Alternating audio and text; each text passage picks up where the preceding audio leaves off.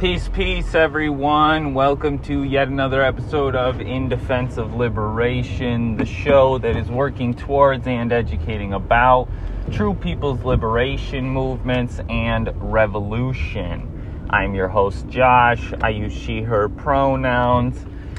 Today's going to be a quick one, folks. Uh, this one's honestly an open ended question. Um, this one I would love some responses on.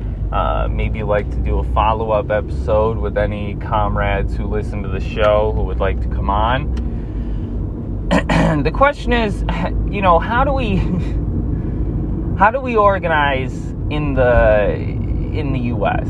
Um, generally, and more specifically, how do we organize? You know, cross. Uh, philosophies cross uh, ideologies, cross, uh, you know, backgrounds and cultures and nationalities um, and experiences. Because, well, I will say I've struggled quite immensely in my own local area with trying to find people who, you know, are serious enough to take some real action. Uh, at a point maybe I was looking for folks who called themselves socialists, communists, what have you. Maybe I was looking for a specific type of organization. That is somewhat fallen by the wayside, as I don't think as of yet an organization like this exists in my area. Um, however, I have seen a difference between the type of organization amongst, say, the Spirit of Mandela, the Black Alliance for Peace, the Nicaragua Solidarity Coalition, Community Movement Builders, African People's Socialist Party, and the Uhuru Movement. I've seen a sincere difference between this and between the type of organizing which I see among the so called left and among the so called socialists and communists. I will say that what's really striking is that, you know, as someone who definitely has a lot of interpersonal skills to develop, I'm not a very socialized person. I grew up in a very isolated space. Um, and on top of that, you know, I'm very new to the movement. I only really got involved uh, back in 2020. Um, and so, because of this, I'm trying to learn as best as I can. I'm trying to connect with as many different groups as I can. Um, and I'm trying to build relationships with as many different people as I can because really what what we need of course is a general movement across different sectors of society starting out that begins to call for radical or revolutionary forms of change. And the only way to get even that started is to really having these relationships with people where, first of all, of course, you can listen, you can learn about people's struggles, you can learn about the types of issues they're dealing with but you can also learn oftentimes from their experience, especially, you know, people who are uh, lifelong organizers. Um, but the question is, how do we overcome what seems to be an international problem of factionalism, division, and disorganization among these different movements? And secondly, how do we overcome the difficulties, especially when it comes to political differences, as far as clarity of action, uh, overall objectives that are different, um, and either a dependency on or a lack of dependency on the notion that the capitalist state uh, can be reformed. Um, anyways, I think that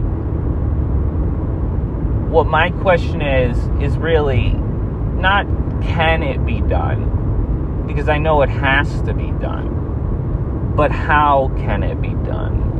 How can we overcome these ideological differences? How can we overcome differences and difficulties among the general population who tends to be, you know, by essentially indoctrination, naturally opposed when hearing certain words or certain ideas expressed, even when those ideas or things expressed might actually be beneficial to them. And secondly, how do we overcome the difficulties of objective differences when some of us are talking about revolution and some of us are talking about reforms? Because the difficulty is nowhere in the world has a communist party alone or a socialist party alone been able to seize power or be able to struggle. It's always been through mass organization, it's always been through a rhythmic introduction of the population into the movement, into struggle, and more importantly, the actual consolidation and success of many of these objectives can only really come if the majority of the population support them, not just in idea or in theory, but through their own activity and actually start changing their habits and patterns. So as to create a situation with new relations, new institutions, new forms of production, and new forms of collective power. But how do we get there? How do we get people who are so consumed with themselves, with their own pleasure, with their own wealth accumulation, to be concerned about a collective or be concerned about each other? Um, or more importantly, past that, actually believe not only that change can be made, that it will be made and that they will be the ones to take part in it. Um, you know, what types of strategies or tactics have you used? What types of organizations have you formed? What examples or experiences in history or in the present are you seeing that, you know, show uh, a good way of doing it. I think the two that come to my mind are the People's Senate or the Spirit of Mandela, which folks should check out at spiritofmandela.org. And I think the second would probably be actually, I got three. The second would be the movement happening against Cop City in Atlanta and nationally against police repression uh, among especially black, black, brown, and indigenous people which is gaining traction and really developing, especially among the youth.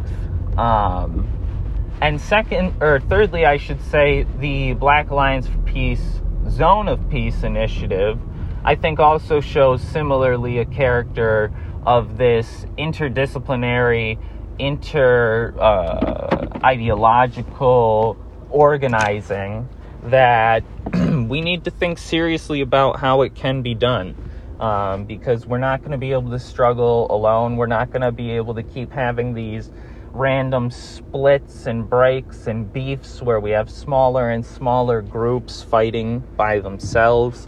We have to find some way to build a unity on some grounds in order to struggle. Anyways, let me know what you think. All power to the people.